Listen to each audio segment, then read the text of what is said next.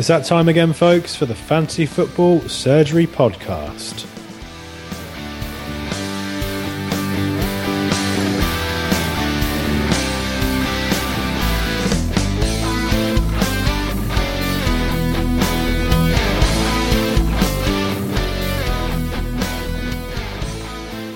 Coming to you on the 25th of January 2017.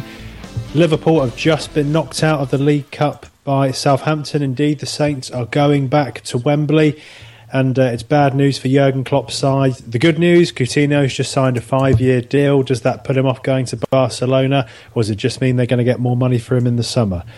Um, welcoming back our panel for this week, it's the Iceman. Yeah, hi Pete. How you doing? Good, thank you, sir. And also joining us once again, very lucky to have him back on the pod, becoming a bit more of an ever present. It's Tom Campbell. Hi, Pete. Hi, Jim. You're right? Yeah, welcome back, mate. Good to have you back again, Tom. How have the uh, how the weeks been passing you by on FPL since you last joined us? Um, I'm trying to think when I last spoke to you guys, but um, it's probably just a case of treading water since uh, I was last on. Actually, I've just been kind of going just a, a bit above the average and hovering around the 250, 200k mark. So, not really doing very well. Um, sticking with it. I've still got the advantage of having chips still to play and uh, quite a few weeks left, but uh, not making great progress. So it's been a bit frustrating over the last few weeks, but not terrible. Making a little bit of progress then. So it's sort of floating around the 200k mark. Well, let's see yeah. if that's discussions tonight can help you uh, move on up. I will certainly be looking forward to your, your usual advice, Tom. Let's start with a review of the game week then. First of all, Iceman, I'm going to come to you. Uh, yeah, I did pretty well again this week. Got 62 overall. Actually moved up to 25k overall now. I had a few decisions to make this week in terms of captaincy. I did go for Sanchez in the end. He got that lucky penalty at the end, which we both yeah. watched together. Had uh, had uh, Rodriguez get me um, a goal this week and a clean sheet, notching an eight. And I risked the three at the back with McAuley, Baines, and Alonso because Baines was he had a rib injury, so I was a little bit worried about that and whether I needed to whip out Francis to get in someone new. But I risked it, and he played, so they all got me clean sheets. That's where my points came from. Really, uh, had Kane as well with an assist. Uh, not too bad this week. Gone up as I said. Decent, so not a bad score for you then. Well, I, I got something very close to you. I got 66 points. Paulie, again, coming in good for me. I doubled up at the back on West Brom. I thought they were a good bet for a cleanie this week, and uh, Foster got me seven. Alonso keeps chipping in with those clean sheets or goals or just something every week, it seems, from him. It really is a joy. And I was one of the lucky managers that held off his captaincy until Sanchez. Um, and he went from, I think, scoring about four points to in the last minute being boosted right up to a 16 point captaincy. So we were both pretty happy when that happened on the day. Yeah, it was good. It was nice that Arsenal won as well. Yes, absolutely. Uh, Tom, how did you get on? Yeah, really similar actually. I got um, 59 this week. I think that sounds from what you guys have just described there. Uh, the only difference was that I kept captained Hazard over Sanchez, so mm, yeah. missed out on those additional points there. But um, yeah, pretty similar. I benefited from West Brom's clean sheet. Phil Jones picking up a couple of bonus points unexpectedly, I guess. I, I, I saw that well. Yeah. Oh, sorry, that was me. I, I, was just about to comment on that. I wasn't expecting anything from Phil Jones, and suddenly just two extras popped up mm. United. Yeah, yeah, yeah. Likewise, my transfer was uh, one of my transfers was to bring in Yoshida to finally let the useless Amat mm, sort of depart. So um, he picked up a clean sheet as well, and the the big news in my team was that I. I transferred out uh, Llorente, then watched in kind of horror as he scored twice at Anfield. But I happily I brought in Andy Carroll, who then kind of matched him with a his own brace oh, um, nice. uh, against Middlesbrough. So it went from kind of despair to uh, sort of euphoria throughout the course of the afternoon. Yeah, sort of I, thing that, that FPL can do to you. I think you've chosen the better one there. With uh, is like I think he got two shots on goal, so uh, I don't think it's sustainable for the rest of this season. Whereas Carroll's just on, he looks on fire at the moment. He's the in yeah, I, I agree. I mean, now um, hopefully most people know from pre- previous shows that I'm a West Ham fan. So I, I, do like having a, a, player from my team as well if I can. We haven't really had the chance to do that this season, other than maybe Antonio, I guess. But as, if Andy Carroll's fit, he he is always viable for me. I don't mind him playing against tough opposition because he's he's got that aerial threat and he can score from a set play at any given time. So I'm happy to, for him to stay as as long as that, that magical thing of him just staying fit, which already is in doubt. He got taken off with a, a slight groin problem against Borough, but from reading what he said afterwards, I think he'll be fit for the next game. Touchwood. Yeah, I think. But yeah, not not bad, not bad, Pete. I got um, 59 points this week. A decent return, so well above average. So and um, keeping him in that position was that a red arrow or a green arrow? Green, yeah, just it'll be green relative to that that sort of level. I guess you guys are finding it much harder to move up with them that kind of score, but yeah, slow progress at the moment. Well, let's have a look at the uh, the top ten in the mini league. Then a little bit of chopping and changing, but similar names actually there. In 10th place, Pelvic Thrust 11 are still holding on in there. They dropped down this week. In uh, ninth, we've got the RK Mavericks, Kunal Roran. In ninth, the head of Irash Reddy. Eighth place, IU for Real, Mohammed Ismail, again up into eighth place. OK with Yossi G down to seventh now. Banana Nose, Maldonado. I'm sure I've never said that before. I would remember that. So Matthew Gresham, great name, um, in sixth place. I think that could be a new entry or someone. I, as I don't think they've jumped up this week because they only scored 50. So I'm confident that's a new entry. Biggles Wingmen, decent score, 72 up into fifth with Patrick Houghton. The Mysterious Duke turned it on this week with 81 points, big score. Back up into fourth place for Douglas Munro. Is a comeback on for him. No name boys, Roger Cabral, very creative. Roger. Uh, in their third place. Anti Clante United, Andrea Solander, very, very consistent this season um, into second. And the special one, Dimitar Todorov, holding off everyone still for another game week with 58 points. Yeah, he's he is doing those very consistent, and he's still got three Liverpool in his midfield. Obviously, yep. he benefited this week with Firmino, but uh, he's got Lallana and Coutinho in there, which you know scored him a total of three. But yeah, he seems to be doubling up on quite a few teams with Chelsea and West Brom. So yeah, he's doing well. Well, I, am actually going to go back to uh, an old feature on here, and I'm just going to shout a few decent names because a few new people that have popped up for me recently. So, permit me three, Iceman. I've, yeah. I've three names I want to shout out.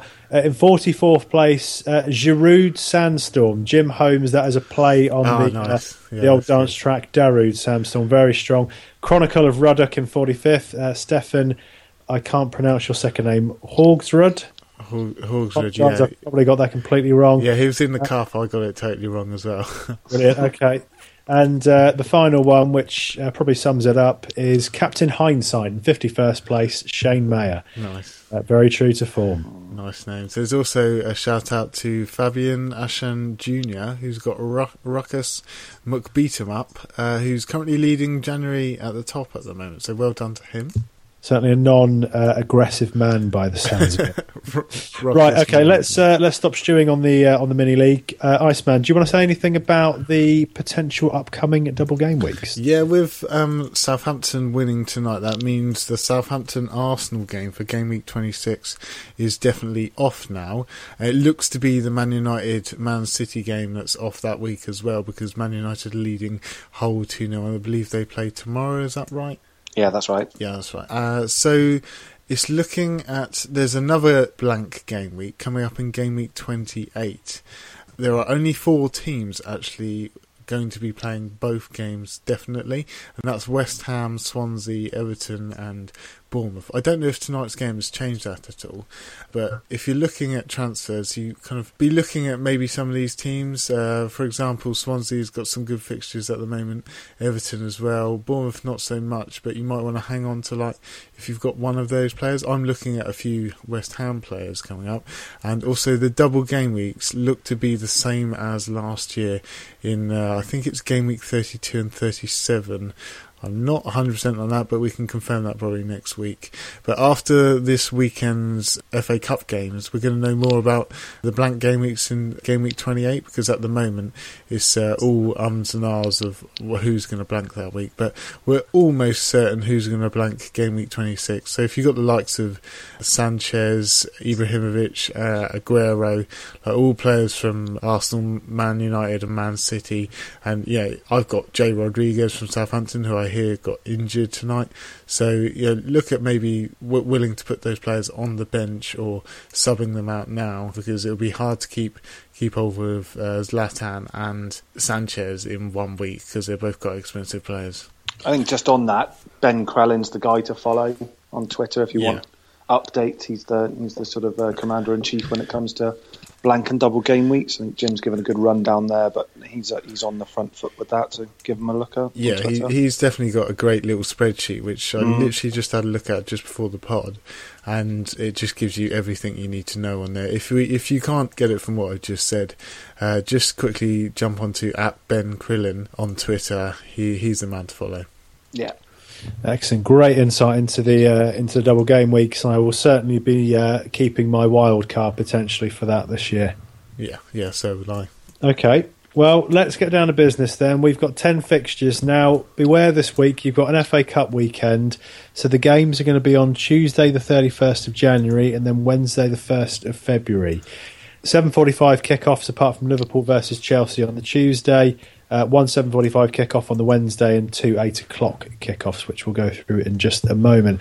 I'm going to start from the top down on our list of fixtures. Um, Tom, as our resident guest this week, uh, we've got Arsenal versus Watford. Let's kick off with who you like in this one.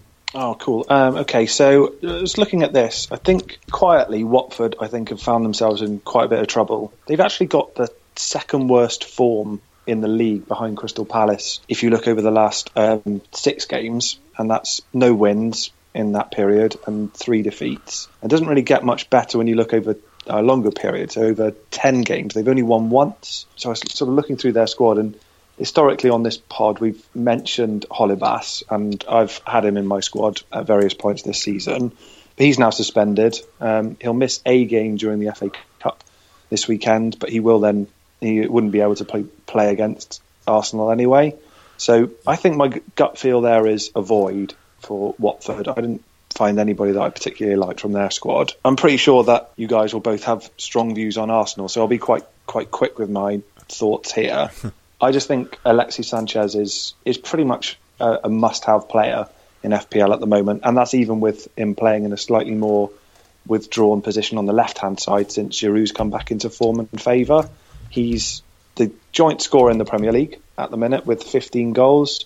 He's third in assists with eight. He's second on shots on target, uh, third on shots overall, and he's got 162 points alone himself this year, uh, this season rather. So at 11.9, he's really expensive, but in my view, he is somebody you should have in your squad.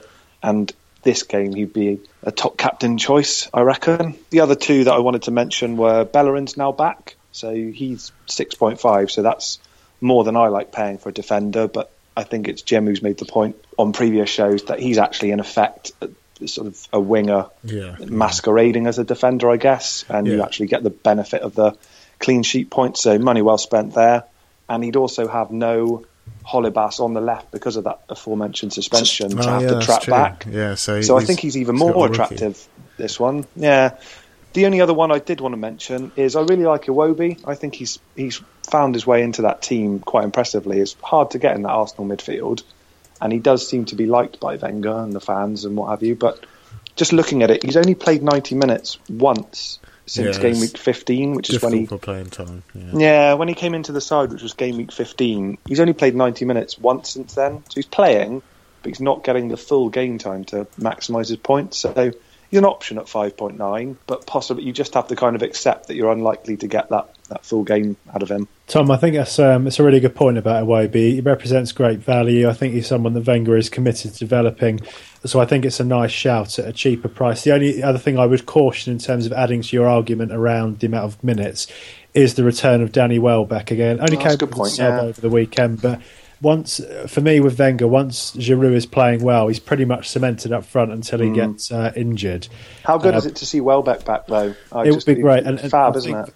Yeah, and he, he he does make a difference. He's such a workhorse. I mean, him and Sanchez playing against uh, you know any defence, it would be an absolute nightmare, wouldn't it? Chasing, knowing they'll be snapping at your heels all the time. So the one Yeah. quarter, and with that, I'm I'm really interested in to see what happens with Welbeck over the next few weeks because he has he has scored sort of points in FPL in the past. For Yeah. so, Oh, I'm a, a big fan. I like Welbeck a lot, I, and chuff for him that he's back playing with quite a lot of the season left as well. He could still really contribute. So yeah, it's a good shout actually. He seems it's, it's another sort of nail in the coffin for Oxlade Chamberlain, though, isn't it? Yeah. He just sort of further and further down the pecking I order. would, I would love to see like a Walcott, Welbeck, and Sanchez front three. That would be Mm. that would be the day. That was just pace, such pace. Absolutely. And, and actually, one thing you could argue, because Wenger has played Iwobi at number 10 before, so actually, can you imagine those four coming Yeah. against you with that kind of true. pace? That would be a, a great lineup. I mean, just to add to, before we go to you, Jim, um, one player I want to mention, I've talked about him a few times on the pod, is Shkodran Mustafi. Obviously, um, getting the goal over the weekend, only 5.8 million, but I, I thought this may happen. He's come back into the Arsenal defence, having kept a clean sheet, but having said that, just that I just feel the team looks so much more solid with him there. Um, obviously, Watford at home, you'd fancy him to pick up a cleanie. He's away at Chelsea next, so anything could happen there. But then he's got Hull afterwards, and then Saints away. So I think you know potentially three clean sheets in the next four for Arsenal with him back and a more solid back 4 mm-hmm. Iceman, do you want to add anything to the discussion on Arsenal? Uh, yeah, just, just kind of echoing what Tom just said about Sanchez as well. His stats are still off the chart.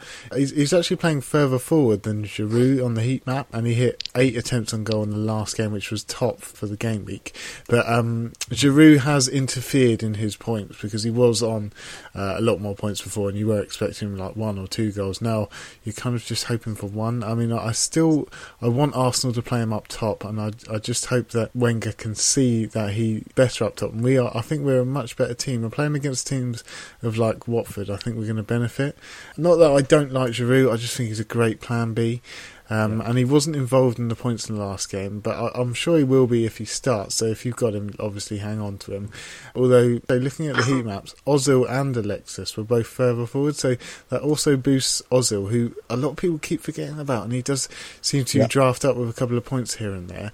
But yeah, Iwobi, great shout. Ramsey could be in people's thinking now. Uh, with Xhaka now out because he's the red card man by the looks of it, which I thought was a bit harsh in a way, the actual sending Mm, off. I but thought it was a red. I, I think he's trouble. I think so many red cards He never this, in means his it career. though. I never really. He never. He's not malicious or anything, but Mm. that's that's kind of a. That's He's a, got a bit of a rap sheet now, though, hasn't he? His, his, his reputation's going to go before him now. Yeah, I think Wenger just needs to calm him down in a certain way. But that's that's kind of a different chat. That's not really FPL chat. That's more football. But that now opens up We- Ramsey to for, to hold on to that position. Sorry, Pete, carry on. I was just saying we're, we're turning into kind of Arsenal fans chatting about what we want to happen at the club. But no, I agree. Yeah. I, I, I, I agree with your sentiment around uh, Ramsey. I think potentially, you know, he'll get forward as well. He'll make those runs beyond Yeah. strikers. So Because uh, we, we've got Coquelin as well, who's who's going to come in. We've only got those two that are going to play in that position. I think Coquelin is going to be the one that's going to be defensive, and then uh, Ramsey's going to be the one that gets forward. So I think we have now named everyone to in their squad. I was, I'm, I, for my summary, I'm, I'm just writing down the names. just, just. I just want to finish off on Ramsey, just proving that he did get seven touches in the penalty box and he got four attempts on goal with three in the box. So just to let you know, like I, I think he's still quite a good option, and his price is seven point six. You have Cazorla back before you know it, and uh, someone else to think about. One, one thing I'm just going to say, we're not going to suggest that Zelalem um, is at this point. Uh, the American international, but um, Maitland Niles, Maitland Niles. Maitland Niles. Let's stop talking about Arsenal now. Um, right, okay. So Arsenal versus Watford. That is well and truly covered. Uh, I'll come back to our main picks uh, that I heard from that when I summarise at the end.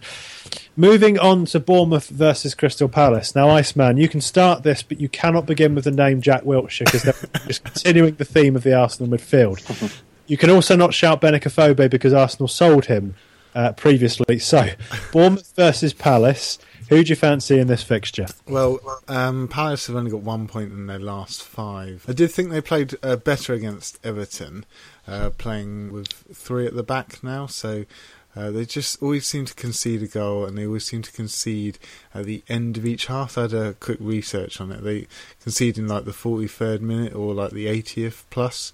Uh, I think that shows that they're just not fit enough. But I do believe Sam will probably get them fitter. And after wa- watching part of the game, I think that he could get them going. But just at the back, I think he's going to make them more secure. Just going forward, I can't see that many options. Although Zaha should be coming back because the Ivory Coast have just been eliminated. But I did look at Scott Dann uh, with his past Premier League experience. He he loves to score goals. He got quite a few last season. I think it was six or seven. I can't. I've not got the stat in front of me, but he got three attempts inside the box this game week, and I think the goals are probably coming for him. The only thing is, Crystal Palace got two goals in their last six games, so not brilliant for them. So maybe looking at a clean sheet for Bournemouth in this game. Francis is now back, and I can see them probably keeping a clean sheet. They're they're they're six points off relegation though. Their fixtures aren't easy coming up, so if if you've got a Bournemouth player, I would hang on to them, but maybe not to invest in them. Yeah, I think I certainly wouldn't be jumping to pick from at this point. What about you, Tom? I'm going to slightly disagree. I think the uh, the fact that they're playing Palace is good for their defensive uh, sort of prospects because Palace haven't exactly been free scoring under Allardyce. But if you look at it, Bournemouth they've won one in six, and they've actually shipped during that period 14 goals, and only Swansea have done worse than them in that period. So, mm. Sort of quietly, they're leaking quite a few goals. I think when you look at their attacking returns, it's all kind of middle of the road. I think they were like between 10th and 12th for goals, shots, assists, all that kind of stuff. So, I actually think that if Allardyce goes for it, I think he could actually get his first win in the Premier League for Palace this weekend. It's not a definite because, as um, Jim alluded to, they haven't really got that many well-performing attacking players other than Wilf Zaha. And if he if he's back, and I don't see any reason why he shouldn't be, that'd be a great addition for them, wouldn't it? I think it would be. I think they're crying out for him. Yeah. They have signed Jeff Schlupp as well, um, and I think he gives another sort of option down the left attacking wise. He so I might be a, injured though. Just to, uh, he's four point eight mil. I'm not sure of his fitness, and they're linked with he's as well. As well. Yeah, I think he's. I'm not quite sure on the fitness side of it. If he's if he's fit, then he's possibly an option. Think on that Everton performance, I've got a friend who's a uh, season ticket holder there at Selhurst Park, and said that back in Jim's point up, said they were much improved actually.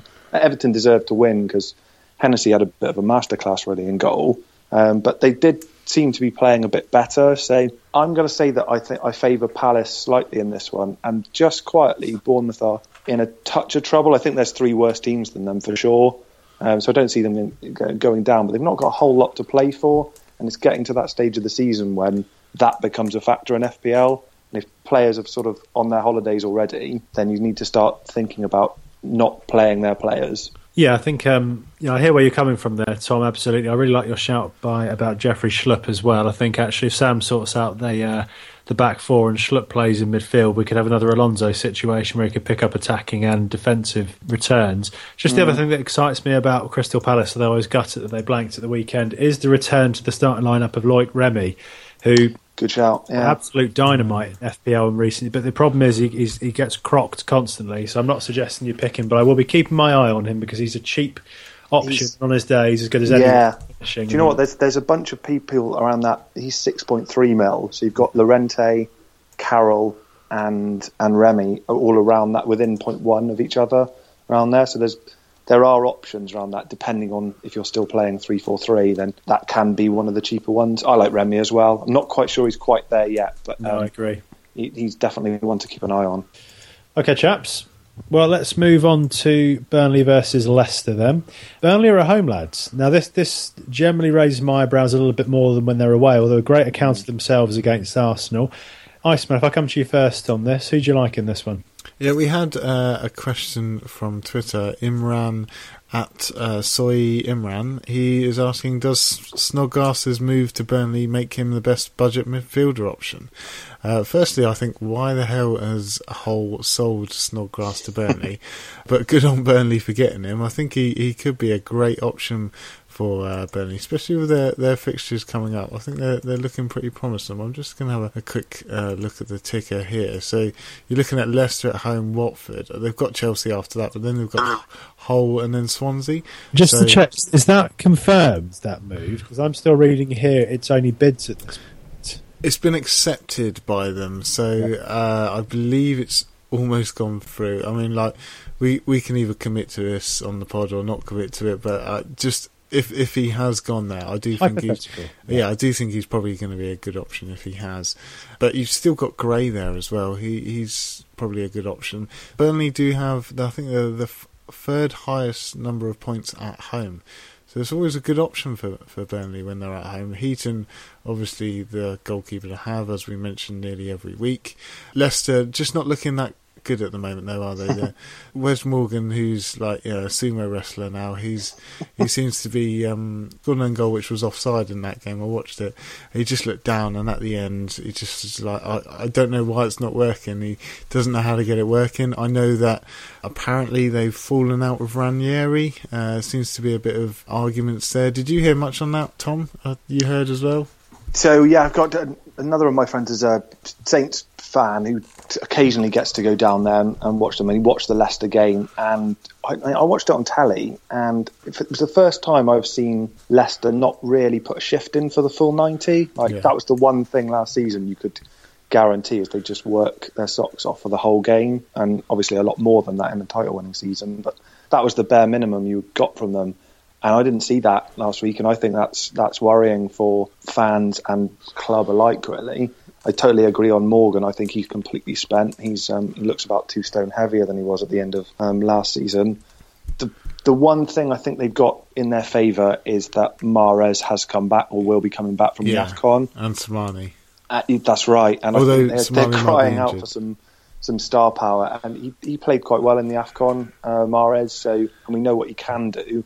So I think they really are just pinning their hopes on on him. From a Burnley perspective, I think just a shout out on that. That's a great stat on the um, on the uh, Burnley's home form, and just to echo that, they're fourth in the um, home form stats over ten games, which is well, the, yeah, the last ten, I think. Yeah, last eight it must be, I think actually, and that's that's all Premier League teams. So they are a bit of a force to be reckoned with at home. They lost the game to Arsenal there, which they really didn't deserve to. So it's actually a little bit well. underselling them. well. um, you've also mentioned Heaton as well. He's definitely value, but he's five mil now, so yeah. he's now got to a stage where that's a you know, decent price point for a keeper. I like Andre Gray as well, six point two. So he's another one in that range that we mentioned. But yeah, outside of that, I, I wouldn't really be going too close to Leicester because I was pretty worried by how poor they were at um, St Mary's on the weekend. Yeah, I mean that was uh, you wouldn't have seen a, result like that last season. Think three goals in in a game against mm. uh, a club a little bit further down the league. So, yeah, good performance by Saints though. But again, I can't really offer anything for this game. The, the only one I'm probably going to go for is Heaton. That's only because he's already in my team. Cool. So, Borough versus West Brom. Um, again, two teams that you could argue have overperformed in certain times throughout the season. Certainly the Baggies. Uh, Tom, let's come to you first of all. So yeah, with the with the Borough team, straight away you look at their defenders, and there's a good reason for that. They've only conceded six goals in their last six games, and three of them came in one game when the mighty West Ham spanked them on their own patch. So yeah. Um, they do actually have quite a nice run of games as well. With um, Spurs away is the only one where you'd say is a standout, really difficult one. So I think Chambers at 4.5 mil, Friend at 4.4 and Gibson at 4.9, any of them are are kind of viable. It just depends on your on how your team's set up. I think. I think definitely having one of them makes sense. Um, as kind of enabler, and I really I was I wanted to get you guys' thoughts actually. I really like um, Traore, and because he gave Cresswell an absolute nightmare of a game. Even though we we won up there, he was just giving him the runaround for the whole game. And he's 4.8 mil and plays really well, but he's only got 27 points in 15 appearances, yeah, which is. He, he's really, he's always really played bad. well. Yeah, he's always played well, but he's never scored the mm. FPL point. I do think he's a decent player. I think he could be a good signing for Chelsea. They're going to yeah. get him, aren't they? So I was going to say, I think he's the sort of player that would, really needs to be in a decent club with a, with a good finisher in front of him. Mm. You think he'd um, you think he'd usurp Moses if he came in? You think he'd actually take that spot? I, I think I personally think if he was signed, he would be in that front three. Oh, okay. Rather, rather than as a wing back, Ooh, I don't I, know. I, I don't know if I trust him defensively. I'd see him in that uh, wing back. Well, maybe as a backup to Moses because like, Moses, um, yeah, he can't do it all season, can he? Yeah, but I really like him. But like I say, I, I can't really to all the listeners, I can't say he's going to come in and score a load of points because he just hasn't yet. But I'm always thinking that it's it's due in in true FF surgery. phraseology, he's due. Yeah. He is. He is absolutely due. He's been due a while. We're waiting. Um, waiting. Uh, West Brom wise, I won't like hog all of this because I'm sure you guys have tons of points as well. But just a shout out for our favourite Mr. Chris Brunt. Yeah. So I think yeah, um, five mil Um, he's on the nose when we're recording this. He's got 35 points in seven games. His goal on, uh, in the last game was awesome, and uh, he just ticks every FPL box. Really, you love him, don't you? You really I, do I, love I, him. I think there's just, just just nothing to dislike about him. Yeah. So he'll, he, there's other other names, but I'll um, I'll wrap it up there. My thoughts on that one, and let you guys come in. Well, I, I was just gonna, because Chris Brunt was going to be the one that I mentioned. the, the FPL love affair with the man goes on, but to add a stat to that, in his last five Premier League home games, he's had a hand in six goals. Mm. So three goals, three assists, big returns from him at home. He granted he's away this weekend, but um, I, I think he's going to stay in. The, I know that they've got more attacking options, but I, I still think he's just going to keep on doing it. He's in great form this season, and the baggies look good. Yeah, Yeah, no, I agree with that. He, he does he take corners? I've I've seen him, I've seen him take corners. Yeah, I don't know if he takes every single one or whether Yeah. or not it depends on which flank it's taken from. Yeah, Um, because West Brom have scored the most from corners this season. Uh, yeah, McAuley's with 10. always a threat. and yeah, he? McAuley's still bang, banging in the points, and he? Yeah. So, just so, even last game, all he got was an assist, which was to Fletcher. Yeah. and yeah, still grabbed the as well, actually. Yeah, still grabbed Yeah. the three bonus points. So yeah, it's a great option. Um, not discounting uh, the likes of Phillips though, he Mm. should have had an assist in the last game when Chadli hit the bar. Chadli's still getting unlucky. Did he get the assist for that in the end? I think he might have. But I still think Chadli could be a good dark horse, but I know he's not been scoring lately. I just think he is an attacking player. And I think the same about Rondon as well. I love Rondon, but Yeah. he just goes. He's so hot and cold. I think he's, he's another striker, sort of back to goal striker who plays well yeah. uh, and can do really well for FPL, but not every week. Yeah, it's just So- when- when you look at tho- those fixtures uh, on Oh, the brilliant, F- aren't they? FPL uh, tracker. Yeah, it just says two, two, two, two, two, two, two. Mm. So, like, you- you're obviously thinking, oh, I need to have some West Brom players. I think you probably do need some if you if you wanted to get ahead in FPL for the next few weeks. Yeah, they're a, they're a, a top option at the moment. Pulis done well. Yeah. Let me just uh, just throw some stats to you about McAuley in terms of his points total this season. He has outscored some absolute top defenders. David Luiz, he's outscored uh, Nacho Monreal, Mustafia Arsenal, Bellerin, he's outscored this season. You may be surprised to learn he's actually also outscored 50 million wonder kid John Stones as well. So um, that that's the pedigree of the man that we're talking about here, and still a, uh, an absolute pittance at 4.9 million. Yeah, yeah, he's, he's, he's, he's, he's a top top option. I'm kicking myself because I opted for Jonny Evans right at the beginning of the, the season over McAuley, and he, he's done well, Evans, but he's just always getting. He, and I knew it going in. He's he was cheaper because of his record with injury, and again he's he's been out for a few games, so. Just paying that extra 0.5 just would have made a massive difference in, in my overall uh, rank. So sometimes it does pay to spend a little more on the on the better defenders from the clubs who who play under the likes of Pulis and Allardyce. Tom, you're sounding more and more like our uh, mini league participant, Captain Hindsight. That's FPL, isn't it? Yeah, it really is. Yeah, hindsight It's- twenty twenty. Yeah. Right. Well, we've got Sunderland versus Tottenham in the next 7:45 kickoff on the Tuesday. Spurs, you know, continuing good form against City, although not picking up the victory. I thought they deserved to go away with the uh, the three points from that game. Lovely tackle at the end against uh, Raheem Sterling from Kyle Walker, clearly not a penalty. Sunderland this week again losing to the Baggies. I really worry for David Moyes' side now. I think the only bright spark in that side really is Jermaine Defoe. Iceman, kick us off on this. Yeah, I think there's only really options from Tottenham here, and I think there are five of them in uh, Alli, Eriksen, Walker, Rose, and Kane. Uh, you look at Sunderland's team, and they've got loads of defenders out. Van Aanholt might be moving, and uh, Denayer is injured at the moment. Kone's only just coming back from the African Cup of Nations. He'll have to be straight in the team. Djilobodji, I think, suspended for this game. Uh, it's not reporting that on FPL, but I have heard elsewhere that Djilobodji is out. So they're going to be limited in defence this game. So my idea is actually to put the captaincy on Kane Mm. because I can see Yeah, this being shout. being a riot. And uh, we did get a few shouts off of Twitter. Ruslan, I'm not going to try and pronounce your last name. So he messaged us saying, Is Kane a must have now before playing Sunderland at game week 23? He's currently covered by Alli, but uh, I think Kane is going to score high this game. He's on penalties and he's getting still loads of attempts uh, each game. Playing with the likes of Alli and Eriksen creating, yeah, I can see him scoring high. That's why I'm going to captain yeah. him. We also had uh, FPL Kangaroo saying, "Is Alli, Kane, and Eriksen overkill ahead of the Spurs' next few fixtures in uh, Sunderland, Middlesbrough, and Liverpool?" Uh, what do you guys reckon on that? Is it overkill having all three of them? I'd say the only thing against it is it means you can't have either Walker or Rose and having those three. And yeah.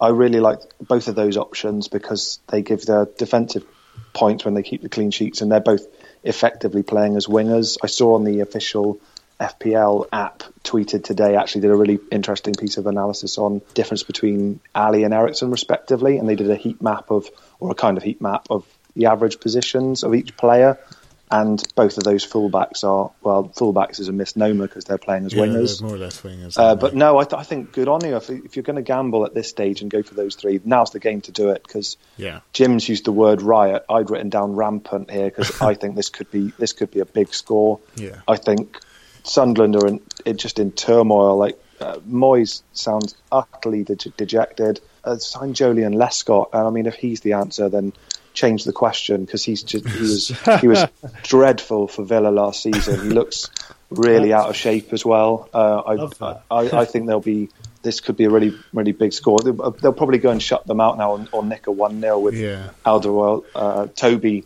sorry, I'm not going to try and pronounce his surname. Is, is has a bit of a knock. We've call out of this world. Yeah. yeah, yeah, yeah. So he's got a bit of a knock, and we know that Vertonghen's out. Vertonghen's out, yeah. So there's a glimmer for Sunderland there, but I wouldn't cling much much hope onto that. I I think this is going to be a really difficult game for Sunderland and, a, and a manager who, who to me sounds like he's already accepting that that his team's going to be relegated. The only thing is with that is that they did start Wimmer in the last game. He gave the ball away. I think they conceded a goal from it. So Potty took him off at half time, replacing him with Davies. And also, Lloris made a couple of mistakes last game that might knock his confidence. You know, you've got the Van Vertonghen and Alderweireld who's out. Yeah. Maybe that might dislodge it looking at Sunderland's team itself, and Anichebe is out as well. On the uh, bright side, Rodwell has still had 36 starts and still no win. Wow. I think, oh gosh. Uh, I think, Iceman, you might see uh, Dier go into the back four if, if all of those players are out. So Eric Dier um, yeah, mm. is actually coming. I think he's a fairly solid. Um, yeah, I like Dier. I, I, I, really like Davies, Davies as well. As well. Yeah, yeah I think Davies is quality. I think. Do you know what? It's, it's made me realise as well is we were bigging up Pickford for the uh, when he when he got his place, and he was he was doing so well, and then had that really unfortunate injury. But it just sort of highlights how important he was actually, because Mannone's come in and he's been useless as well. So even the the one shining light they had of their young local lad in goal, they can't even rely on that now because he's been out for a while, and yeah. the replacement just doesn't seem up to it either. So I feel for that fans. They've they've got awesome fans and a really good club, but they've they've said they're not going to spend any money um, in the window. They're looking to sell Van Aanholt as well, and I don't know. It just feels like the club's accepting that, that they're going to go they're down. Down, yeah, they're going down. Well, the the only thing I'll, I'll uh, add to this discussion, if I was a Tottenham fan and as an Arsenal fan, you can imagine how I feel about saying this. But I tell you what, I look at their run-in of games, and if they're ever going to do it, yeah. this year is going to be it. Just if I'm not going to read them all out to you, but if you're listening mm. to this, look at their look at their running of fixtures from game from game week 23 to 38.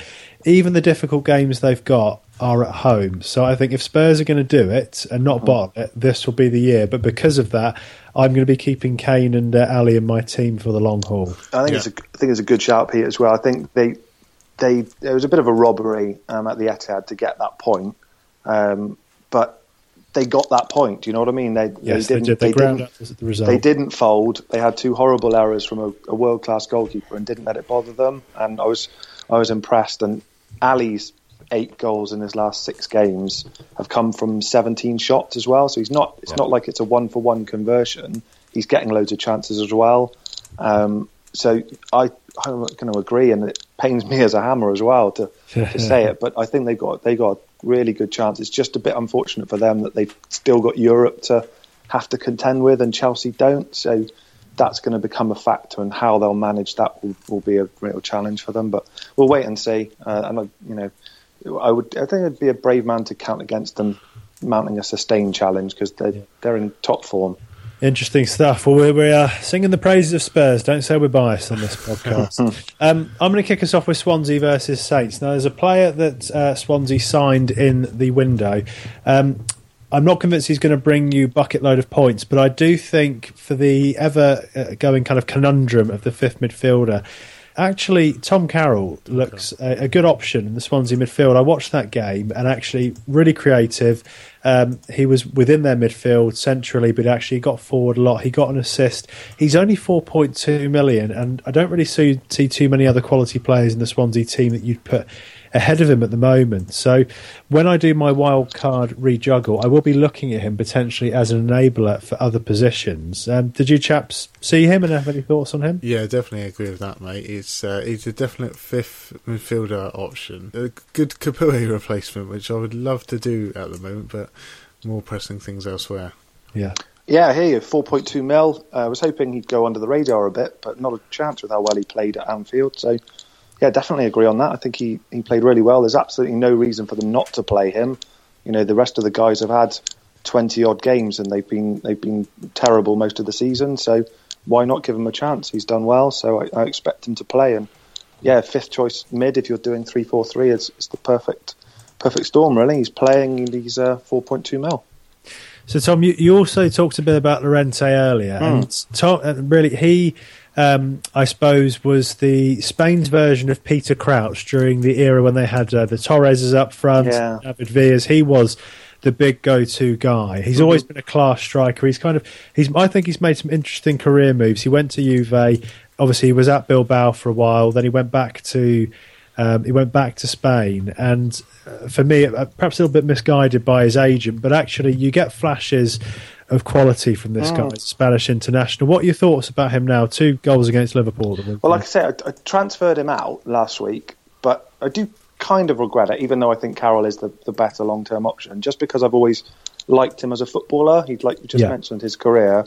I think it's sometimes difficult to separate FPL returns to your own personal preference of yeah. liking a player. Yeah. And let's be fair, Swansea have been have been poor this season, but he does always, in the same way that Carroll offers it, he does always offer that threat from a set play. He's brilliant in the air. He is a bit of a poacher, um, and you never know with a new manager coming in. They have been playing a bit better.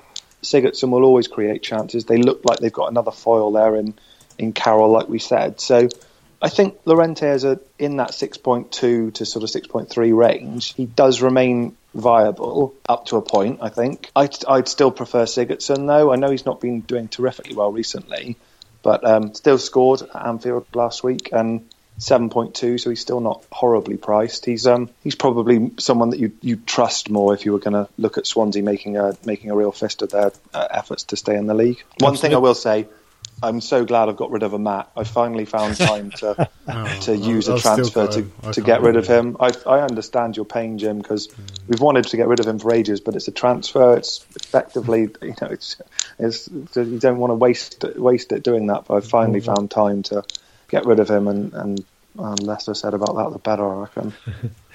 Iceman, what about your thoughts on uh, on Swansea Saints? Well, you've got Saints playing two games before this this particular game, so they're going to be knackered or they're going to mm. be fielding a different type of team. So you can see a lot of points from Swansea just for this game. Maybe not going forward for the next few because they do have City after this game. Then they got Leicester, then Chelsea. But after those four games, they, they look pretty promising. Uh, they've actually got Burnley, Hull, Bournemouth, Middlesbrough after that. So that's a good run, isn't it? Yeah, that's that's a pretty good run. So if you've got yeah. Siggy, maybe he's worth holding on to. A lot of people bringing him in. I don't know if he's going to be uh, a sustainable going forward because he did only get the goal. Yeah, they, they didn't have that many chances in the last game against Liverpool. They they played quite well, but um, can't see them playing that well every single game. It's no. I don't think it's going to suddenly change due, due to Clement. Uh, they lost 4 0 against Arsenal the week before. So I, I still can't see many options from Swansea. I still feel like they're going to go down. Uh, Carroll, like you said, yeah, good uh, fifth midfielder, maybe. Llorente, not sustainable. Two chances, two goals. I don't think it's going to happen. Uh, Olsson's a good buy for them. I think he makes a bit of a difference in their team. But no, I, I can't see it. The only They, I think they are probably one of the worst sides I've seen defensively for Yeah. a long time, and I think the manager can only do so much with that in the time he's got. So everything we've been saying has been talking offensively. So maybe that's the the advice here: is don't discount Swansea altogether from FPL, but focus more on them scoring goals because if they're going to get out of it, it's going to be winning games three two rather than one 0 That's how I see it. Yeah, for, yeah. for them. Looking looking towards Southampton though, they will be tired, so maybe steer clear for now. I mean, you've got Van Dijk who's out for three months now, so that makes Jeez, is he? I didn't know that. Yeah, I that knew he makes- was injured. Wow. that makes Yoshida um, more of an option because he's probably more nailed at four point two. But it's whether you trust that. Even uh, the guy that played tonight, Stephens, who plays at the back, is an option at four point uh, at four million. Uh, might need to give him time though. Uh, we did I did shout Last week. He got a goal. But yeah, as I say, they will play twice before this game, so you're looking at a lot of fatigue. Ward-Prowse looked good though. Good, good second goal in the previous game against Leicester, and uh, he does take a great free kick. Ward-Prowse. I think he's been compared to Beckham. I, I can't see it myself, but um, maybe soon they might be options. I don't know. I'm just very wary about playing two games before this these fixtures. I was hoping for Jay Rodriguez to do well. He obviously got the goal in the last game, but now I hear he's injured tonight, so maybe he's worth shipping out for me. Yeah, it'd be worth watching that one because he got he got hooked at half time. There was no reason to take him off tactically. I wouldn't have thought. So there's, there were early sort of murmurings on Twitter that it was an ankle knock, but I don't think anyone can know for sure what the prognosis is. So one for Ben Dinnery to weigh in I'll, on, I guess. yeah, I'll get onto the dinner lady. Okay, so not too many options coming from that one, thinking more towards the Swansea attacking side of things. Speaking of attack, Liverpool versus Chelsea. This is a big game. We've got one of the more exciting, I suppose, offences in the league this season versus a team that's just found a way to keep clean sheets. Uh, Tom, I'll let you uh, set us off on this one. Who do you like in this game? Well, I think the first thing to say is that what's happened to Liverpool, they've they haven't won a game in the league in 2017. They've only won one game, and that was against Plymouth. They really are in sort of pretty terrible form now. They've gone out of the cup today. They've lost one 0 to, to Saints at Anfield. Just one thing on Saints as well. We, it's worth mentioning their defence as well. They haven't actually conceded a goal in that tournament. So I do think their defence is. I should have mentioned it when we were talking about them, but their defence is definitely worth looking at. Going back to Liverpool, they're missing Mane so much at the moment. They've got Coutinho back in, and he obviously seems to work well with Firmino, who scored two in the last fixture. But I really am worried about having any Liverpool coverage at the moment.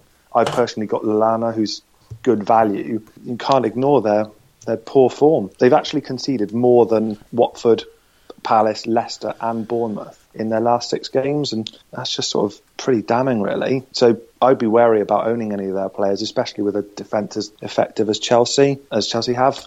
They're relentless. They've got Costa back in their side now. Uh, he's been the standout striker in the Premier League this season. It's so Um, consistent. They're so consistent. That's right. I know this is a hard game, and they've got a, a hard fixture following that. But then they've got a great run of um, Burnley, Swansea, West Ham, Watford, Stoke, and Palace. I'm not sure if it's in that order, but certainly, I mean, that's just a terrific run. So I think you're going to need at least two players from Chelsea for that run. Yeah. And I, I've noticed a lot of people being worried about Hazard's returns, and I do get that. You're spending a lot of money on him, but we were kind of all agreeing that Costa's been awesome, and he has been. But he's actually got the same points as Hazard. They've both got 129 points, which I thought was kind of interesting mm. over the whole season. So I'd say they're both viable picks.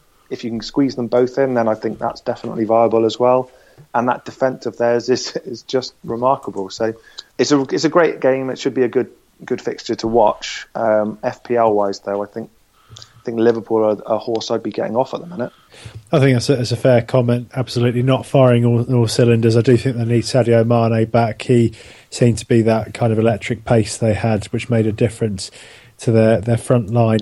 Um, I'm disappointed in the returns of Daniel Sturridge. I, I was hoping he would come in and do what he usually does, and he seems to just get straight back into form, but it's just not happened. I don't know if that's about the system he's playing in. I agree. I, I've actually kept the faith in Hazard, and yeah, you're right. Maybe for that price, you're wanting big game weeks. But having said that, you know, in his last five game weeks, he's he's scored uh, five or more on three occasions. yeah, I've still got him. I've still got him, Pete, as well. I think yeah. definitely stick with him. I'm kind um, of looking over the course of the season. About a third of his games, he scored eight points plus, maybe even more than that if I count up everything. So yeah, I, I'm I wouldn't be panicking. I think he's he's going to play every week. I think if Costa doesn't play, he'll be the one that ends up being stuck up front. Mm-hmm. Um, so I think uh, he's one I'd be willing to keep the faith in and just wait on. Iceman, anyone you like in this fixture? Well, yeah, I mean Costa's back now, isn't he? And uh, he's risen in price again up to ten point four. Got that goal like he always does, and uh, he, he, actually obtained the highest amount of shots on goal for strikers this game week. So people who are thinking about taking him out I probably wouldn't. He's definitely a uh, a keeper for me if you've got him. I'm not going to get him myself, but we do have Mike RB77 asking, is Costa a must-have now? Uh, not had him all season. Aguero in or out? So looking at moving Aguero out for Costa maybe. I did think about that one myself because I do still have Aguero, but I'm going to hang on due to Aguero's fixtures. But a lot of people shouting about Hazard as well. Only one shot on target in his last three though, guys, and no attempts in his last game. Although he was further forward than most, he, he seems to be playing a bit more central now. Uh, we did have a load of people asking. We had Kaz67 asking, should I keep Hazard or sell? Already have Alexis, Alli, Phillips, and Capoue. So you're gonna. Ch- yeah, I, t- I think that question for me, whether or not you sell Hazard, I think it depends on what other Chelsea coverage you have. Yeah. I think if you've got Costa, you can you can say, yeah, it makes sense to move on. I think if you don't have him, I don't see it being a good idea to progress with that that run of fixtures we just mentioned and not have a Chelsea attacking cover. So we talked about Pedro in the past on this podcast. I know that Pete's a really big fan of Pedro as well, but I just think you need some Chelsea offensive coverage for that run. Personally, I'm going to keep the faith with, Haz- with Hazard because he has done it in the past and has got huge returns, of, you know, in his locker. I just think you need to have at least one of the one of the two. Yeah. Um, Costa or Hazard. Uh, as I was saying, we, we, there's so many people asking about it. Obviously, people mm. are just thinking about it, so that's why he's being shipped. Um, we had at Palo, Palo Paul asked whether to move him out. We also had Henry Powell with Liverpool and Arsenal coming up. Is it time to lose Alonso and Azpilicueta? He's saying. Uh, mm. Plus, he also has Hazard all season. Time to go. Like, I don't feel like you should be moving these players. I'm definitely not moving out Alonso. No. Uh, obviously, if you've got two, maybe if you find better options, for example, Rose or someone like that in, uh, in defence who's more or less playing as a winger. Also had Daniel Hampsey say uh, patience versus knowing when to give up. Been sitting on Hazard, and I don't know. I don't want to knee jerk. Jesus, a lot of questions on it. Then yeah, seems to be uh, the main topic. Tendai Horton also said good discussion was whether Hazard funds and Bolster elsewhere. A lot of people just thinking, oh, we need to remove him. It's it does depend on your team, doesn't it? It's not um it's not a case of yes you should remove him or yes you shouldn't. Mm. It depends what you've got and who you've got up front. I've got rid of him. I got rid of him a few weeks ago now. I'm quite glad I did because he's obviously scored less and I've actually used that money elsewhere. But you've always got that chance of him scoring quite high. Uh, mm. Uh, I did think he was going to do that against Hull, but obviously that just did, never happened. Did you guys watch that whole game? Yes, either of you. Yeah, we did. I, we watched it together. I I watched it as well. I just thought that that horrible injury to Mason mm. really impacted all the players, yeah, and why have, wouldn't yeah. it? It was brutal. It's a really hard call. I think it just depends on the makeup of your squad. Interesting. So certainly some uh, some split thoughts there on mm. uh, Chelsea versus Liverpool. Well, Tom, we're actually coming to your to your club now. West oh. Ham versus Manchester City, the seven forty five on the Wednesday. Let uh-huh. me uh, hand this over to you to kick us off for this one. So I obviously got absolutely hammered by them five 0 on our own patch just a few weeks ago in the cup. Um, that was a sort of humiliating defeat, and you know could happen again. But actually, the since the Payet news broke and Bilic went public with that, we've actually played really well. Um, beat Palace handsomely at home, and then went to Borough, who are, like we said, a really tight side and won won well up there as well. So, a bit more confident that we'll at least give a better account of ourselves this time. We've mentioned Andy Carroll already, so I think he's viable to pick against any defence, and certainly he should enjoy having the freedom of the box against Bravo for any kind of crosses into the box or set plays. That should be an opportunity for him. And you've got Lanzini, who I know Jim wants to talk about, and Antonio at 6.3 mil and 6.9 if you want to look at the West Ham offensive options, because Man City are far from tight at the minute.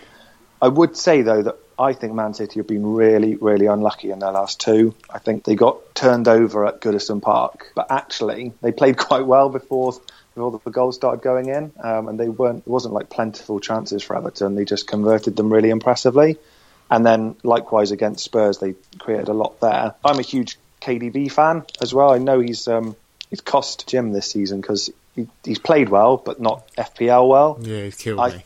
Yeah, and I I, I feel for you because he's he's hard player to remove because he, he he plays so like well when you watch a game, but he's just not getting the returns.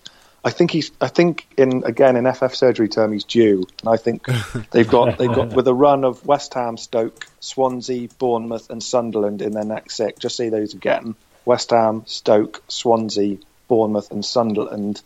If ever Aguero or Kevin De Bruyne or Sterling or all these defensive players Yeah. are going to make hay, that's the run to do it in. So if Yeah. you've got Aguero, then I don't see how you can lose him, even though he's been he's been disappointing for returns recently with that run. I just think every time you'll come to make the transfer, you'll be like, can I risk taking him out with them playing that opposition? Yeah, I, th- I think you make a fair point about that. I don't think I think as bad as City have been recently. I agree. They, you know, they did get a result against Tottenham. It kind of feels like just a matter of time before they uh, get back on track again. Iceman, any any thoughts on that? Uh, yeah, well, I mean, I do want Andy Carroll back in my team. I just think he he's turning a different screw now, isn't he? He looks like he's he's playing just to get amongst the goals every single time. He looks really disappointed when he doesn't score. As Tom said, I am looking at bringing in Lanzini. Five attempts in his last uh, two games, and he looks like he's taken up that Payet role. So I think that points may be coming his way with their fixtures coming up as well. Obviously, after this game, I think City played the uh, best game of the season, if you ask me, and I just think they. I think they're turning a different gear now. Pep's, as I mentioned last week, I think the Pep has got them going now, and they're playing a different type of football. I think Aguero three shots inside the box last game could have scored. I think he's definitely due, and I think he will score.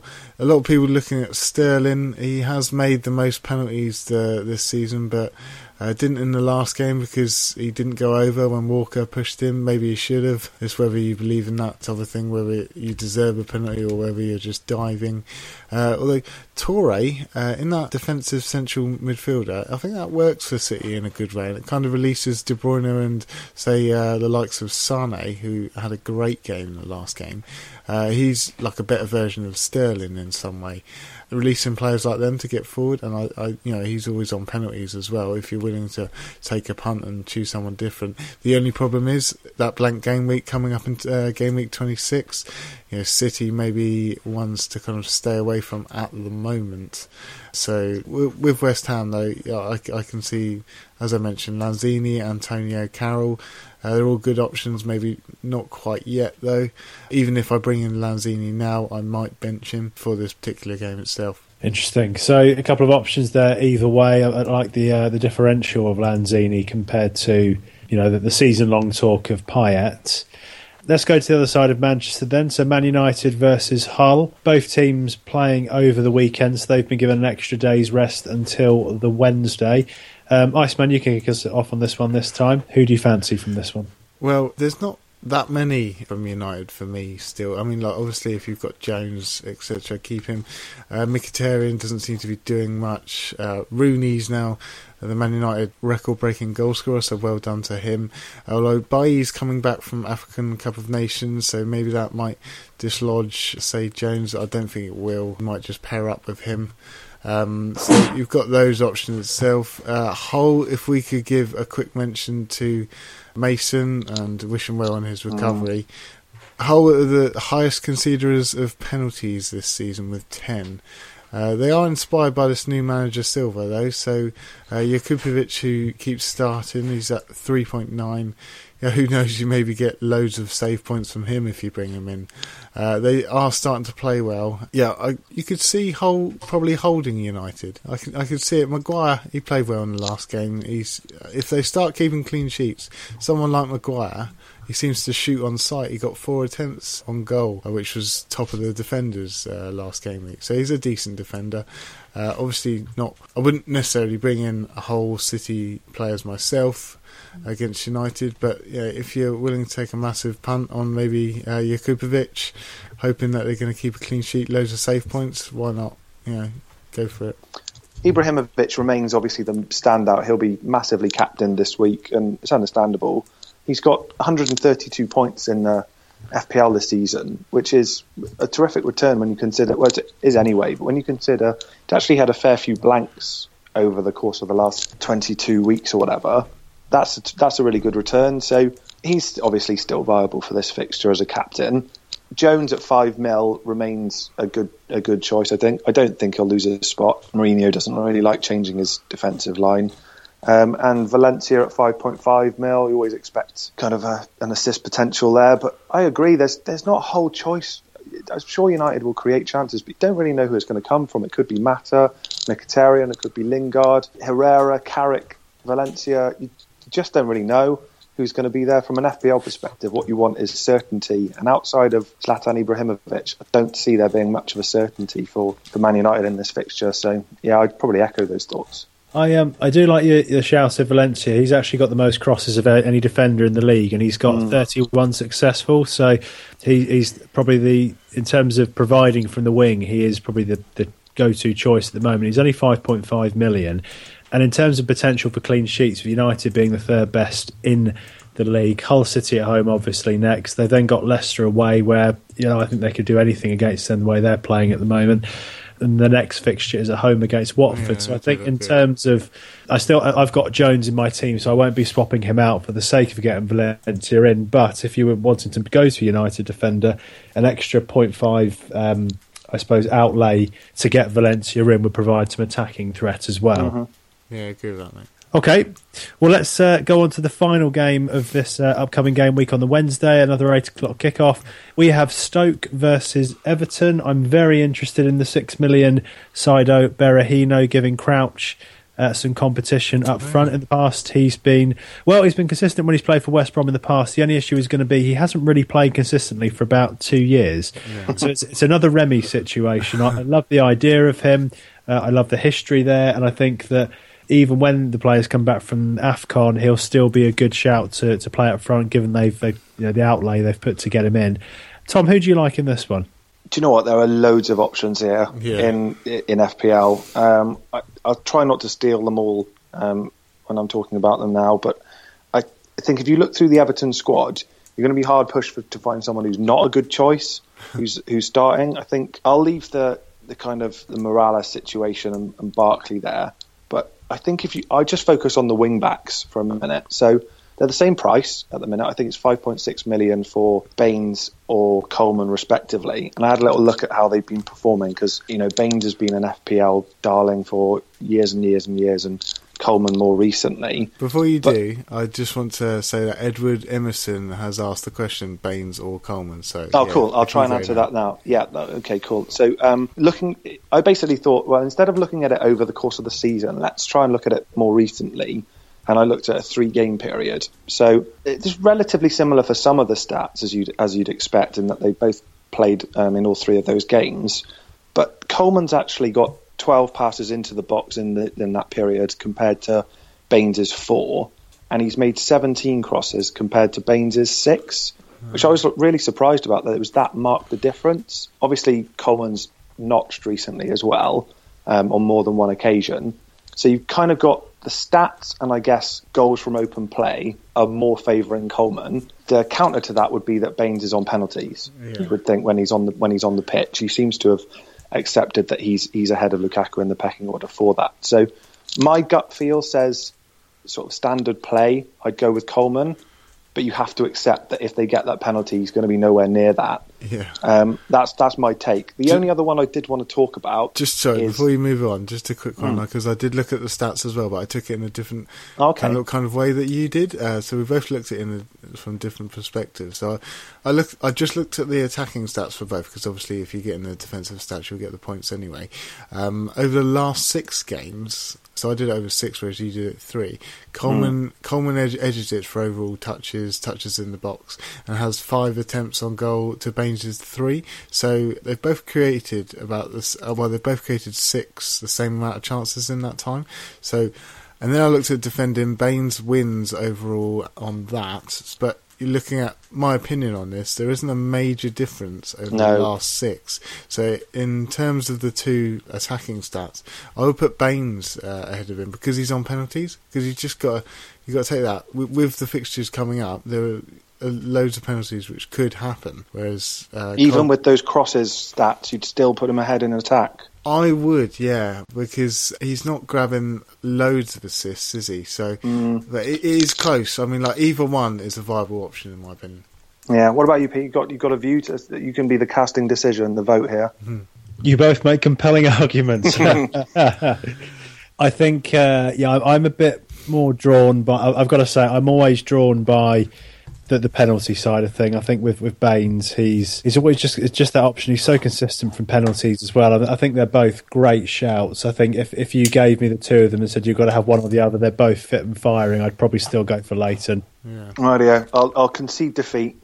So two, two one in favour of Leighton to the to the guy who asked that question. It was a really good question and a, a timely one as well. Yeah. Just other thoughts were Davies at 4.4 mil. He's been he's been great since he's come into the team. I think the only way I'd personally see him would be the fifth choice mid, and I'd be just a bit wary because we've got you've got a great option in Carroll that we've already mentioned. Swansea's Carroll, who's cheaper at 4.2 mil, And starts. and and stats, and um, not being funny, but as well as Davies has played, you've got the fact that Schneiderlin's just been signed. Yeah. Barry's still really liked by Koeman, and you got um, Guy or Gay is about to come back as well.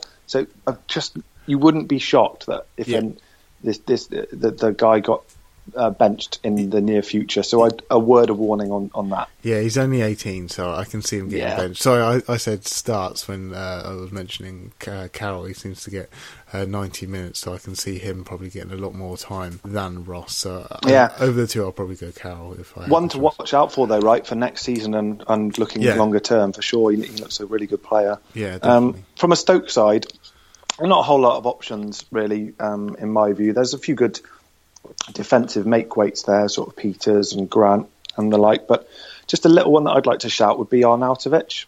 He's Yeah. got um, he's 7.1 mil, which is kind of a unhelpful price range really, but it's just a feeling that I have of Stoke seem to rely on him for their goals when Crouch isn't performing, and Crouch has done well recently. I think he deserves a lot of credit. But I always like Arnautovic, and I think he's got big returns in him. So if you're chasing and you want a bit of a left field pick, I think Arnautovic represents that this week. Yeah, good shout, mate. Interesting. Just, uh, I'm literally dying for a piss, so I'm just just gonna roll over what I was gonna say on this one. I, I Mirallas is the guy I'm thinking of bringing in. Um, he he does look good. He's only 6.1 million. Uh, he's a very selfish player, so it's very good for for FPL itself. He always comes off though, which is annoying. But on the heat map, he actually shows he's further forward than Lukaku, and he does have a lot to offer. He's 12 goal attempts in his last four, averaging three a game. So with these good fixtures coming up for Everton, I think that I'll be putting him in. Well, I, I'm definitely putting him in this week. Actually, Love that guy. Yeah. He's a great shout, and, and you're going to make money on Rodriguez, aren't you, as well? So it's yeah. it's just it's just a no brainer transfer that Well, one. I well, think. I- I've also got Townsend, who I'm desperate to get rid of as well. So that's the Lanzini uh, thinking Yeah. as well. So I'm, I'm going to do the uh, Lan- Lanzini and uh, Mirallas in for Townsend and Rodriguez. Uh, but you're looking at um, also another option which we spoke about last week. We didn't know whether he was nailed. Is Holgate seems to be starting every game now, so mm. uh, still a great option. Only at 4.1, playing for Everton. I'm still wondering whether to put him in or not, so I might do that. And now if... stick with the mat. Stick with the mat. He's going to come good. Thanks, mate. uh, and also uh, a lot of people wondering whether to keep Lukaku or not. I, I would definitely keep faith in Lukaku with yeah. Fixtures coming up. Right, I've got to go have a piss. Be right back.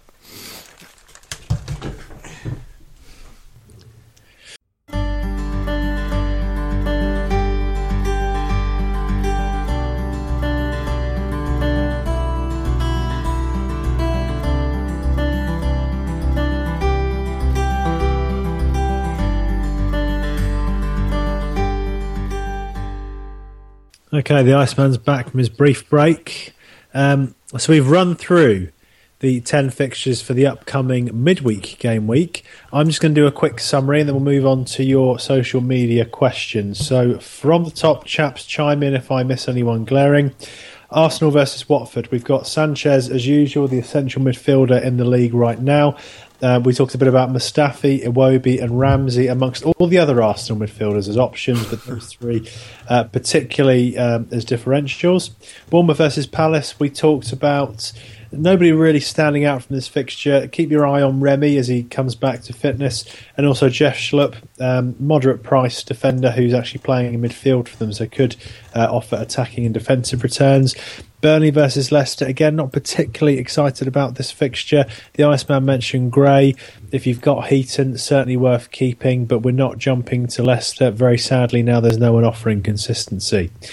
Borough versus West Bromwich Albion. Uh, pretty much the defensive unit of Borough looking very good and consistent, seeming to get something every other game at the moment. We also like the nearly man, Traore. He seems to be due. He's been due for a while.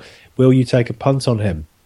Brunson McAuley continue to uh, score consistently with McAuley outscoring some great FPL defenders. Sunderland versus Spurs. We like Rose, we like Walker, Kane, Alli, and Eriksen. They are the consistent performers. Uh, word of caution on the centre back situation with a lot being injured at the moment, but those five certainly representing value, with Kane a realistic captaincy choice against a struggling Sunderland side. Swansea versus Saints. We talked about the value represented by the new signing Carroll. We had a discussion around Llorente as well as one of those um, cheaper price third strikers. Yoshida and Stephens for Saints were predicting some game time with the injury to Van Dijk and the uh, the transfer of Fonte to West Ham. Liverpool versus Chelsea. We're actually going off Liverpool a bit attacking for the first time this season. We're looking at Costa and Hazard for Chelsea for this one. Hazard, we're saying you should stick with for now. Costa again, just seeming to be fixture proof at the moment. West Ham versus City. The Iceman talked a bit about Lanzini as a differential option with Payet leaving the club. Carroll has been looking very good recently. And for Man City, we think it's only a matter of time before Aguero starts scoring again. But KDB is quietly doing a job there and scoring fairly consistently. United versus Hull. We talked about Valencia and Jones at the back, third best defence in the league at the moment, and five and uh, five point five million. Both represent good value. Ibrahimovic just keeps doing the uh, the job up front. And then we came to Everton at the end there against Stoke City. The fullbacks look a good bet. We had a decent chat about Baines and Coleman. Um, we talked about the emerging Davies, but just err on the side of caution before you put him in with a returning uh, range of midfielders for Ronald Koeman's side. Yes, Bill. So good Excellent. at that, that retrospective don't need to listen to the, the whole pod. Yeah, it's that just bit. that bit. if, you can't be bothered to listen to us, just go yeah. to about the 60th minute. and That's uh, right, yeah, the too long didn't read section, isn't we, it? We still get that listen uh, on the stats, so yeah, just do that. Yeah, that's fine. Just, I do think the context helps with some of these as well, especially when we're talking about, I don't know, Bournemouth players or whatever, or Hull players. Yeah, sure. Um, Iceman, social media. Social media. We have had loads this week. I've had to cut it down, unfortunately, guys. I'm sorry if I've missed your question this week. Uh, just going to give a quick another shout out to Simon Gardner at uh, Captain Kingship. Uh, looking forward to receiving my esteemed Fantasy Football Surgery Podcast Cup, Bully. Did he actually put bully, or did he just put looking forward to receiving it? He's, he just said looking forward to receiving it. I well, he can. He can look forward to receiving it because he's going to receive it because we've now found a way of, um, of, of creating a product that we can get to New Zealand. It's going to be our I suppose, our, our grandest uh, logistical efforts yet. So uh, watch this space. I can't wait till it arrives on your doorstep. Ah, Expect a that'll be social media picture. I will be putting this picture up on our website at some point uh, and celebrating his cup win. He says he doesn't know how he's done it, but good on you, Simon. You've done really well. When, when we Um, started doing the podcast over a year ago, I knew that we would potentially broadcast worldwide, but to be shipping worldwide, just I, I never imagined within a year we'd get to this point. Oh, so um, first France, now New Zealand, wherever next. Right, going to social media, we've got Imran at Soyi Imran has put. If any or possibly all of you haven't used triple captainship yet, when and on whom, using today's stats, would you use it? Tom, I'll come to you first. Uh, yeah, I've seen a few people actually deploy it, uh, the triple captainship already this season, which for me is kind of curious because I think it's the one that lends itself most to a double game week. I think the other two you can make a decent case against using it in a double game week. Obviously, the all out attack chip is, is one that you can just use, you know, when that week kind of lends itself to it in terms of which players you have available to you. And the argument against using the bench boost one in a double game week is that it's really difficult to get a squad of 15 in which all of them are playing twice when that doesn't, you know, impede you in the game weeks that follow. So I kind of get that. With a triple captain, though, I just don't see how you can turn up the or turn down the chance rather for your player playing 180 uh, minutes of football. Do you know what I mean? So I think Yeah. watch this space. Wait till we know who's going to be playing. Jim's already given an update on Yeah. who that's likely to be, and and then it will be the the usual candidates from from those teams. So it's a bit of a cop out answer, really, but I think a sensible one as well. No, To- if you've still got with that, if you've still got that chip, I, I think it really will pay in the long term to keep it, and you should see uh, big gains from that. Notwithstanding what happened with Lukaku last year, Yeah, Tom, I think that's a great point. And I, th- I think case in point last year, those who saved it for there was a couple of game double game weeks at the end of last season, and uh, a number of managers saved it for Aguero, and they ended up with a you know seventy odd points from him alone. Um, we've already talked about the Arsenal game being cancelled, so potentially if Arsenal have a double game week, that gives you Alexis Sanchez playing twice. So I would absolutely be saving it for that. The thing I would caution you all to not fall into the trap of is when you've had a bad game week in FPL, all you want, and I don't know if about you guys agree with this, but all you want is an instant rebound, instant gratification. You want to see that big score and see yourself with that green arrow jumping up the league. The triple captain option on a week where one of the top players are playing against a weak side is very, very easy to fall into the trap of, of picking them for that quick high score the next week. It's false economy. When you get to the double game week where other people are scoring twice as much as you, you will regret it. So I would say don't uh, don't fall into that trap. I, I definitely agree with you there, mate. Uh, we- me and Tom were talking uh, pre-pod about how when I was uh, I, I hit 10k and then I dropped down all the way to 120k, and that did change my thinking of oh maybe I should try different things. Maybe I should you know try captaining the non so obvious person or really go for a differential each week. And then I just stuck to the same routine which I was doing. I'm now back up to 25k, so it's just keeping to what you were doing, with what you know is good. Um, Yeah. Whereas you would change your mind if you just start to dip a bit. Just sometimes just keeping to the same pattern is the right way. Exactly, and your overall rank matters after the 38th week. Until then, it's just sort of background noise. You know, that's you need to give yourself the best chance of having that, that best overall rank at the end of the season, and it just makes makes good sense to use the a triple captainship when you're the player that you're going to put that armband on has the most minutes on the pitch, Yeah. and that's going to be a double game week. Yeah, definitely. agree that. Yeah. Yeah, we also had another question from Alex Ball, who at Alex Waterbaby. He is asking, I've just moved to 353.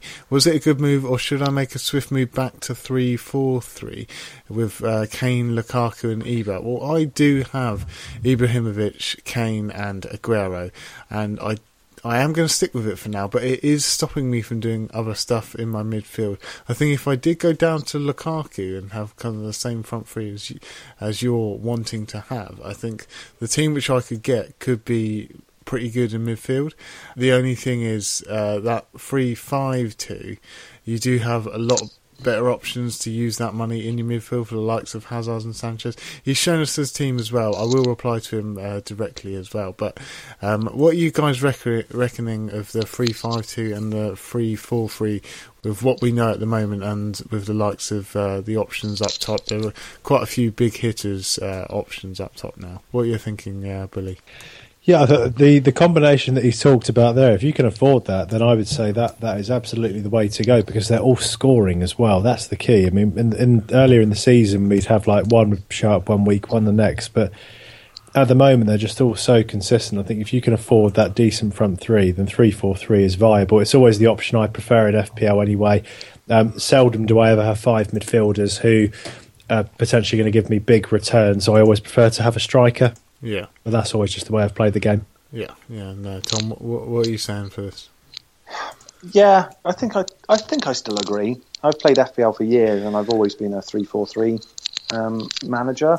But to be fair, my rank hasn't been great this year at any point, and I do wonder whether or not I missed a trick and just sort of foregone that potential big return from a striker that Pete rightly alludes to, and just sort of sort of said, actually, let's take the kind of drip feed of points from like a, an Antonio or Snodgrass or someone like that. Where instead I've went with Capoue as my fifth choice mid and just never played him, which has been the tact that I've always done. I think both are uh, viable, and I'd say this year it's it's more viable to have three five two than I think there's ever been in in FPL.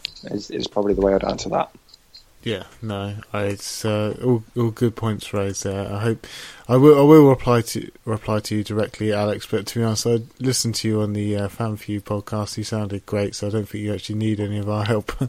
um, uh, we've got uh, Paul Jonathan Gavin that's saying, is there an essential midfielder other than Sanchez? And he wants us to take a look at his team. I'll have a look after the pod. But do you reckon there's anyone else in midfield who, who's probably essential at the moment? I do have Sanchez, and then I've got a few dribs and jabs around the six mil mark because I've got such a big front three but I can't I can't see any essential. I know people are saying like a, a Spurs midfielder like Alli or Eriksen, which yeah, I think they might be, and I may start to worm them in.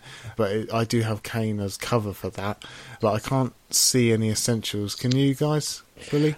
I, I would only say, and I, have got Alli, so I'm being a bit of a hypocrite here, but I, I put him in on the basis that uh, he was price boosting and scoring regularly. But uh, to me, every week now, it's looking more and more like Eriksen he assists, he scores, he's involved. He's you know you, you went through his stats last week, and he's just he is one of the standout players in the league. If you if you gave me four midfielders to put in the in a Premiership dream team this season, I'd probably have him in it. So for me, he's becoming the only other player I would say is becoming essential, yeah. and with Spurs' run of games as well. Yeah, and Tom. Not for me. I, I, think the term essential in FPL is thrown around probably too much. I think yeah. I would agree that uh, Sanchez is, is an essential player. Historically, Aguero has been an essential player, but uh, no, I think you can you can absolutely get by and do really well with, with a whole bunch of players. I think uh, it's a compelling case that's just been made for Eriksen, but I wouldn't have him in the essential bracket because I think you can offset those points by Kane and or Alli, for example. And uh, yeah, I, I think there's there's, it's a really fun season this season. There's loads of different choices, totally yes. different from last season. So, and and the, one of the good things that, that comes with that is a lack of essential players because it it means the template team is less likely to, to form. So, for me, no, I don't think there is. Yep. I fully agree with that, Tom. Um, yeah, I don't think there is either. Closing up on the social media, I'm afraid. Sorry again if you have asked a question, we haven't had time to get through it. But we've got Roger Cabral is asking who to start, Gibson or Funes Mori. Quick fire answer from both of you. Tom, you go first. Gibson. Well, I brought I brought Funes Mori on uh, in this week, so um, I'll go with him. Yeah, you go with him, Billy. Uh, Ditto brought Funes Mori in. Funes Mori's my man. I see. I did want to bring him in, but now I need to bring in the two midfielders I just shouted. So uh, I would go Funes Mori as well. Yeah, that's the end three of uh, three. yeah, that's the end of the um, social media for this week, Billy. Well, a nice man. Okay, uh, another quick fire one just for the two of you. We didn't shout a captain, so uh, Tom, captain's pick for the week. I'm gonna have to. I'm gonna have to flake on that one. I haven't decided yet. I've got. I've got Ibrahimovic. I've got Sanchez, and I've got Kane in my team. So it'll be one yeah, of those three. I have the same. And yeah. I, I, I, think it's going to be one of those eleven. Oh, not not eleven twenty Tom, in, in, in true podcast fashion, we, we always uh, nail the guest and the uh, the surgeons to one pick. So I'm going to have one, to one ask pick. you to, I'll say uh, I'll say Sanchez. I've I've described him as essential and said there's no one else. So I'll I'll stick I'll stick with the gun and, and say Sanchez. Excellent. You've given plenty of evidence for that. Iceman. I'm going to go with Kane, penalty taker, playing against uh, a weak Sunderland side who don't seem to have a defence. Um, yeah, I'll go with Kane this week. And I tell you what, when the Iceman shouts a Tottenham player when his t- club are at home against a poor Watford side, that that says a lot. I would be uh, paying a lot of attention to that. I'm actually with uh, with Tom on this one. I think Sanchez at home against Watford, uh, the one of the standout players in the league. My armband is staying on Alexis. Which brings us to the end of another Fantasy Football Surgery podcast. So I'm going to thank uh, Tom for joining us once again. Some great insights there. No, no worries. Thanks for having me on, and good luck in your game weeks, guys. Yeah, cheers, Tom. Thank you. And uh, the Iceman. Yeah, thanks, Billy. Thanks, guys. Good luck in your game weeks, listeners, and thanks for listening. And uh, just in terms of how you can get in contact with us, so follow us on the website at www.fantasyfootballsurgery.com. You can send us your questions on facebook.com, so forward slash fantasy football surgery. Uh, you can listen to us on iTunes and on SoundCloud. Please uh, give us a review, rate us, tell us what you think, give us feedback. You can also feedback to us. As you can see, a lot of our activity goes on on Twitter. We've got around, is it, is it two or three thousand uh, followers we've got now, I think we're almost 2,000 now. Yeah, 1,900 odd. Uh, so, yeah, Yeah. please follow us so we can hit that 2,000 mark. Yeah, well, thank you for uh, taking the time to follow us on there. Much appreciated. Helps us to get our message out to you as well. You can also join our mini league. Before I tell you that, I know the Iceman will um, tell me off if I don't mention our email account. So if you want to email us anything, um, ffsurgerypodcast at yahoo.com. You can email us there. And finally, join in with the mini league for your chance to win the coveted Fantasy Football Surgery t shirt won by Mohammed Al Kayasi last year. And like I said, we do ship worldwide. The code is 1703 hyphen 6718. If you didn't have a pen for that, it's 17603 hyphen 6718. And I'm going to say goodbye in respect to the great man that passed away in recent weeks. From all of us here at the, at the Surgery Podcast, we send our condolences to the family and the thoughts to the wonderful Graham Taylor. Do I not like that?